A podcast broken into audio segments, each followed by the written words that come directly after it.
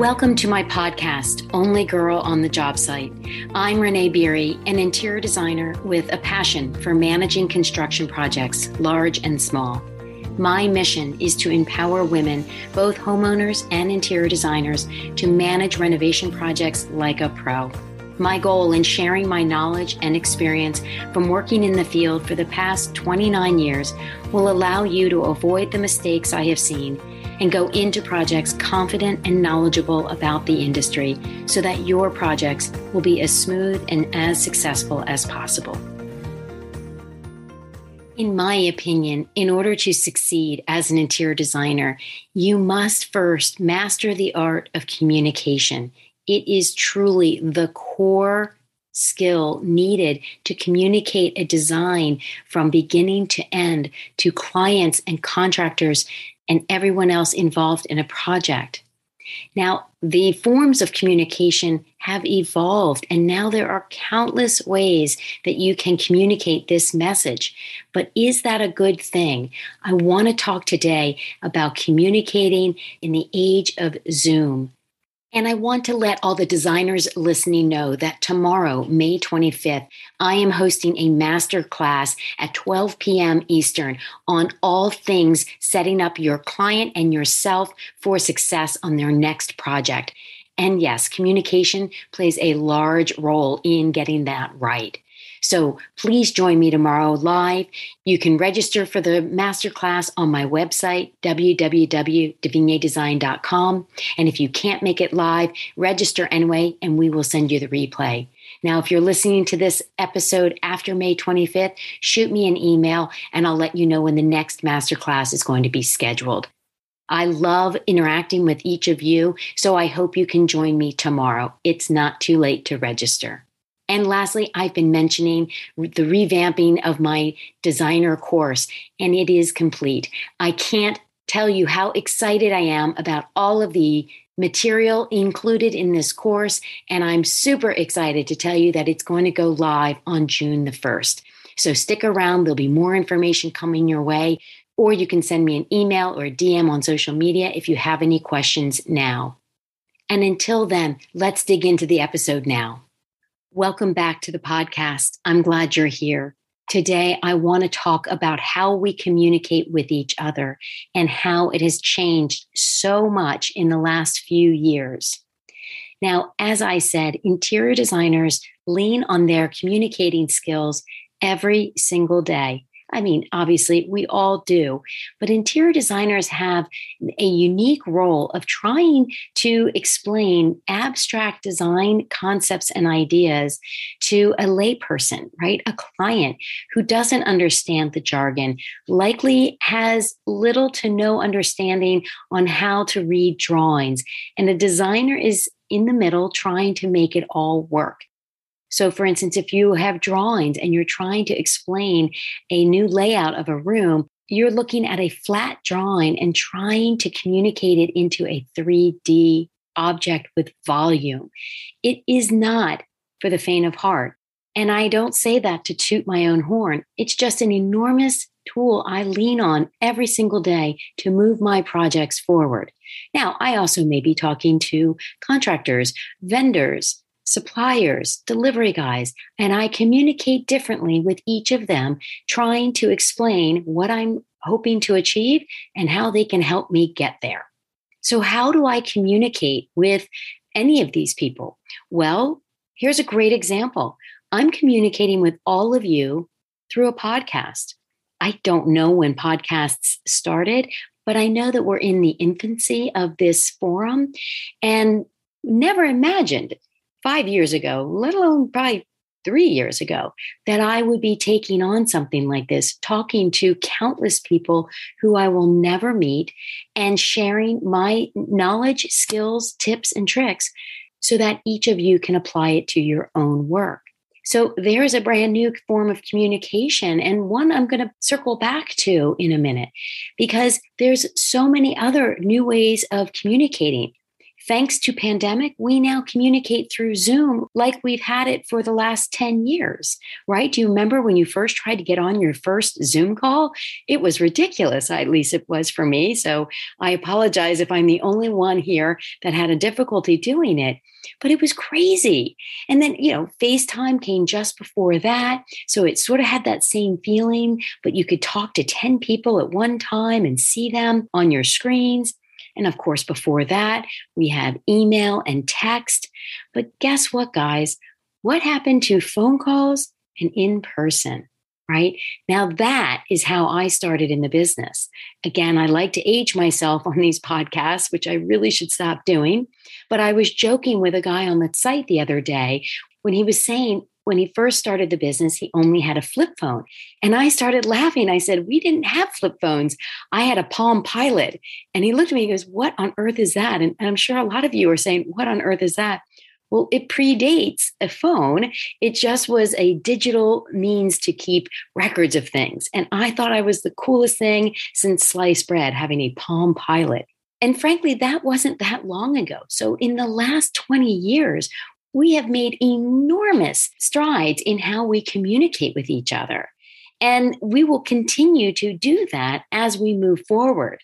Now, everyone has been applauding the age of Zoom calls and how much we can get done. And you don't have to be in an office in order to accomplish a meeting. And I don't have to be on a job site because I can use FaceTime and I can text with clients and get a quick thought out and don't have to get them on the phone. And I can email a client with much greater detail and get an answer for them. And again, not have to call them in person. And like I just said, this podcast, I'm talking to all of you and will never be in person with the majority of you, if not all of you. And how are all of these new forms of communication affecting what we do? Now, I just said it improves the amount of communication that we can have with each other. Now, we can debate back and forth if that's a good thing. I would probably be on the side of no, that's not a great thing because clients will expect you to respond to a text at 10 o'clock at night or not miss a meeting and zoom in because you have a kid that's homesick or everything in between. The problem with that is you're never turning off you're never fully disengaging from your work. And I, for one, do not think that is healthy. And I, I suffer from that. Trust me. If I see a text come in, and if I have clients listening, which I know they do, if you hear me say this, don't actually don't listen to this. If I see a text come in at 10 o'clock at night, I sure as hell look at it. I may not answer. It it takes some effort to not answer, but I do check it. Why? It's a sickness. But I think we all fall into that. Oh, my phone is ringing. Oh, what's the ding? I better go check that. And I, for one, know for myself that it is not healthy for me to do that because I don't disconnect. Now, I have gotten better at the do not disturb button, but then I often will go most of the morning with it still on because I forget to turn it off. But let's get back to these other forms of communication because the issues I want to talk about have been coming up for me more and more regularly. And I have a feeling I'm not alone. So, Zoom and FaceTime are fantastic, right? I love that I can zoom in to my children's school at a meeting at seven o'clock at night, and I no longer have to go down there and be in person. I think that's fantastic. I Zoom with friends across the country so I can see them in person and not have to just sit on the phone and chat with them. Those are great uses of Zoom. But what is a downside to a Zoom? That the downside is you actually aren't in person. And one of the greatest forms of communication is the ability to read a person.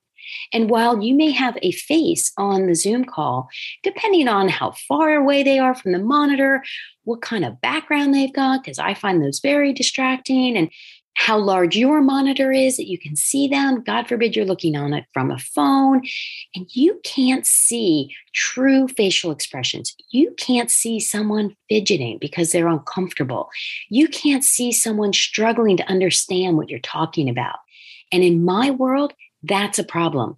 I need to know when my client doesn't understand what I'm saying. Smiling and nodding is not going to move the ball down the field in my world right? I want a client to say, I don't get it, Renee. And most of the time they do. But there are times where I look at them and I think, huh, I don't think they understood me. Let me come at this from a different angle. Or I'll even say, did you really understand that? Or could I go back and explain it a different way? And I tell you what, more often than not, they say, You're right, Renee. I, I really, you lost me there. I got the first part, but the second part I'm still very fuzzy on. Could you help me with that one? That is a nuance that is lost when it's on a screen. That is something I can do in person very well without even knowing I'm doing it. I've been doing it for so long. But on a Zoom call, you do miss that connection, although you are looking at each other face to face. And I think people miss that. They figure I'm looking at the person, therefore it's quote in person it is not an in person interaction because you're missing all those other subtle cues. The same thing goes with FaceTime. Actually, I like to use FaceTime and designers listening. I like to use FaceTime with my contractors. I don't necessarily need to read their facial cues. I need them to show me what the pipe is doing under the sink and what possibly could be going wrong. That's a great technique and great tool that I like to use. And that one I feel is pretty successful. But I don't hold meetings on FaceTime because the same reason. If anything, it's worse because you're on a phone and you have these tiny little images of each other. And God forbid it's up in the tiny little corner. You can't even see if it's a man, woman, child, dog, or anything in between. But the bigger problem I'm having and have had ongoing is the world of text and email. And trust me, I am knee deep in texts and email all day long. So that's not going to change. But what I've been running into is the interpretation of text, both by me and from people I've sent them to. So, for instance, I sent a quick text to a contractor the other day. It was in between a meeting. I was jumping in my car and I knew I had basically two seconds to type out five words and hit send. And I did it and I answered his question. And he called me and he said, Did I do something wrong? I'm like, what, what do you mean? Do you no, did you not get my text? He goes, I did. He goes, You sounded upset. I'm like, what? What do you mean I sounded upset? I, I first of all, I was texting, so it's there was no sound involved. So I went back and looked at it. And yes, I guess with a different lens, you could say it was a curt text because I had two seconds to do it. I knew he needed my answer, and I knew two hours would pass before I could actually call him. And he read it as I was upset. Now, that's a pretty minor one, but I've had other issues come up like that. Or a client sends me a text and I'm trying to read between the lines. Well, that's very challenging all the time, in particular as you're building relationships with clients. Now, I have some clients I've worked with for years I can read between the lines. I can tell you what mood they're in just by reading their texts and emails. And that comes over time, over a lot of time, and a lot of personal interaction. But emails are the same way. If you are banging out 10 emails because you got to get to a meeting, the same thing can happen. One, you can leave out information, or two, you can write it so quickly that it almost appears that you're upset or angry or stern in any way but yet you have no idea how it's being interpreted on the other side of your computer. So this creates miscommunication. And hear me when I say whether you are a homeowner listening, a contractor listening, a vendor listening, or a designer listening, miscommunication is the worst thing you can have on a project. I mean, really, the worst thing you can have on a project is miscommunication. But yet, all of these forms of communication that we're using can create miscommunication. And it's very frustrating to me that I can't seem to get away from texts and emails either. Now, I will say my friends joke. I have one friend in particular. She will send me a text and I will call her. And she said, Oh, yeah, that's right. You're my you're my phone friend, not my text friend. And the reason I do that, and I explain to her, is I'm more often than I like, I'm driving. I am constantly on the road in between meetings and the easiest thing for me to do is pick up the phone and call someone for a quick five minute call versus trying to do the back and forth with the rapid fire texts in and out of traffic. And trust me, I really try hard not to do that. I'll even pull over into a small neighborhood if I really do need to text and can't make a phone call. But here's the thing whether you are Zooming or FaceTiming or texting or emailing, phone calls and in person should never go away. It is a critical component to mastering your communication skills with anyone you are working with, but particularly with your clients. So, in the beginning of any project, I constantly call my clients. I would much rather talk to them than be texting with them and missing some sort of communication that they aren't able to make through a text. Whether that is, like I said, someone who's squirming a little during a meeting because they're feeling uncomfortable, or that furrowed brow. You sure can't see that in a text when they're frustrated or confused again. You know, you can't see any of that through a text or an email, and miscommunications begin. So, my longtime clients, sure, we shortcut it all the time. We text, we email. Of course, we still talk. Of course, we still see each other in person. But I do heavily rely on those cheater forms of communicating than I do with my newer clients. And I want each of you to hear that. I want each of you to make a priority, whether you are the homeowner, the client, or the designer, to do in person meetings with the contractor, the designer, the architect, whomever you are working with, as much as possible. That way, you can convey your meaning, you can convey your confusion, your questions far more accurately than you can through one of these other forms of communication. So the other problem I have is we use these quote cheater forms of communication because we're constantly being rushed through our days. And yes, it is far easier to send a five word text than it is to pick up the phone, look up the number, call them, tell them the, same five words, and then hang up. It is easier to do the text. But we also need to focus on slowing down and making sure our communication is as we intended it, right? I didn't know when I sent that text that he was feeling tension from me. Was I tensed when I texted it? A little bit, sure. I was feeling rushed. I was trying to get him an answer because I wanted him to have an answer, but I needed to get to a meeting. And so I was rushed. And that came through in my message. Now I'm lucky. He called me and said, Hey, are you okay? You sound a little stressed out. How many people have you sent a text to that aren't calling you and saying that? How many people are being affected by things that you had no intention of doing because they're misinterpreting your communication? Now, the good news, like I just said, this is something that is in your control. Now, we will never be rid of these cheater forms of communication. And yes, they're probably thinking of new ones right now as I'm speaking to you that we're all going to have to learn and adjust to. I only want them to be a part of your communication skills and not the ones that you lean on the most. You will not be as successful in conveying your message, which is the key to all renovation projects and, quite frankly, all decorating projects, if you ignore the value of speaking one on one on phone calls and especially in person meetings.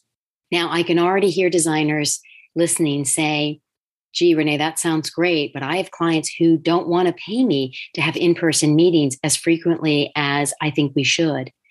Okay, and I get that. What we do for a living has a cost attached to it. But what you need to explain to your client is what cost is attached to mistakes being made through miscommunication or frustration developing through miscommunication. And the best form of communication is in person or on the phone. And so it is an investment in their project, in their home, and in you to make sure that they see you enough so that you can read the signs, whether they know they're giving them or not. And you can make sure that that client is completely educated and on board with all aspects of their project it really is something that is important to get through to a client that it is not you looking for more meetings on your time billing sheet. It is a way for you to communicate the best way you know how, a very complicated process, which every project is. So, like I said, I am communicating with all of you from my son's bedroom. I am sitting here looking at baseballs, bobbleheads. I don't, I think that's what they're called. Not quite sure. Of his football team that he loves, Dallas Cowboys. Do not send me any emails about that. I inherited that through my husband. And you have no way of knowing that that's where I am. I'm looking at his clothes on the floor and my laptop on his desk, perched around all of this, no offense to him, all this crap. But you don't have any way of knowing that because you can't see me communicating with you. And I want you to give that some thought. And that's why I tell people where I record. I've had people say, well, don't tell them you're in your son's bedroom. I, uh, I think they should know. I'm sitting in my son's bedroom because it had the best sound quality as I tested every room out in my house when I first started the podcast. So, communication is key. It absolutely has to be smooth, it has to be clear in order to be successful. So, I told you in the beginning, I had something exciting to tell you, and I have been mentioning it in the past, but I am really thrilled to say that my signature course has been revamped. We have gone back in, we have taken the feedback that we've gotten from members, and I cannot wait to show it to you. It will be going live on June 1st. And the really exciting part is I am hosting a free webinar for designers next Wednesday, May 25th at noon Eastern on the keys to your success setting up your clients' renovation projects. And for those designers listening who are coming from the, a decorating perspective, it is a different setup. A lot of things will sound familiar, but there are differences that are critical to make in the beginning in order to set up a construction project versus a decorating project. So, we're going to cover everything from researching what you need to know in advance for your client specific project, going over how to hire the best team. And it is a difference depending on the scope of the project and the client. Timing. I'm always talking about timing, and this is really important for a renovation project. And we will go through how to figure that out and how to encourage your client to choose the best timing. And then, of course, every project needs a budget, and it is a different process than building a decorating budget and something that you really need to understand in order to advise your client in the beginning so that everything is covered and their dream can come true without blowing their budget. These are really critical pieces that I want to share with all of you. It's just a snippet of what is included in the course, but I want to share with all of you because I want you all to have this knowledge so you can start putting it into practice right after the webinar.